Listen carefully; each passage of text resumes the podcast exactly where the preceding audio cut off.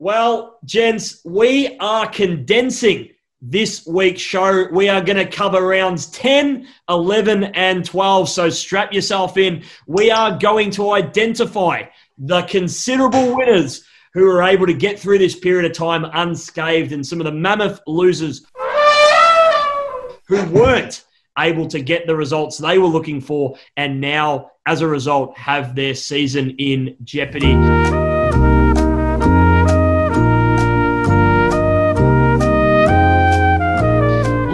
Quickly talk about our favorite moments and highlights from the last three rounds because, as you guys mentioned off the top, the Richmond Port Adelaide game, well, that is the game of the season. Yeah, that's probably my highlight. Obviously, the one on the weekend with Carlton and Fremantle, which was a pretty dour game to begin with. But even the North Melbourne versus Brisbane Lions, North came back. They kicked a goal after the siren, but that was a pretty tight game. Yeah, I think the Gold Coast versus Essendon game as well, the draw that was pretty exciting. I think it was on a Wednesday night, so some Wednesday night entertainment. But I think the Richmond versus Port Adelaide game was easily the best game so far, and also the Geelong versus West Coast game as well. There was some rippers really crammed into that window of footy. I think it's a real treat that we were able to have that over the feast that you'd call it. Probably some of the best games of the season have come in the last sort of fortnight or so, especially when you, you've sort of had a season that's received patches of criticism at times for you know some unattractive games, low scoring games. We know the reasons behind those. They're obvious and there's plenty of factors going into it. So it's been nice to see. And I think we've got to give a shout out as well to the crowds on that night. I mean, that was absolutely electric.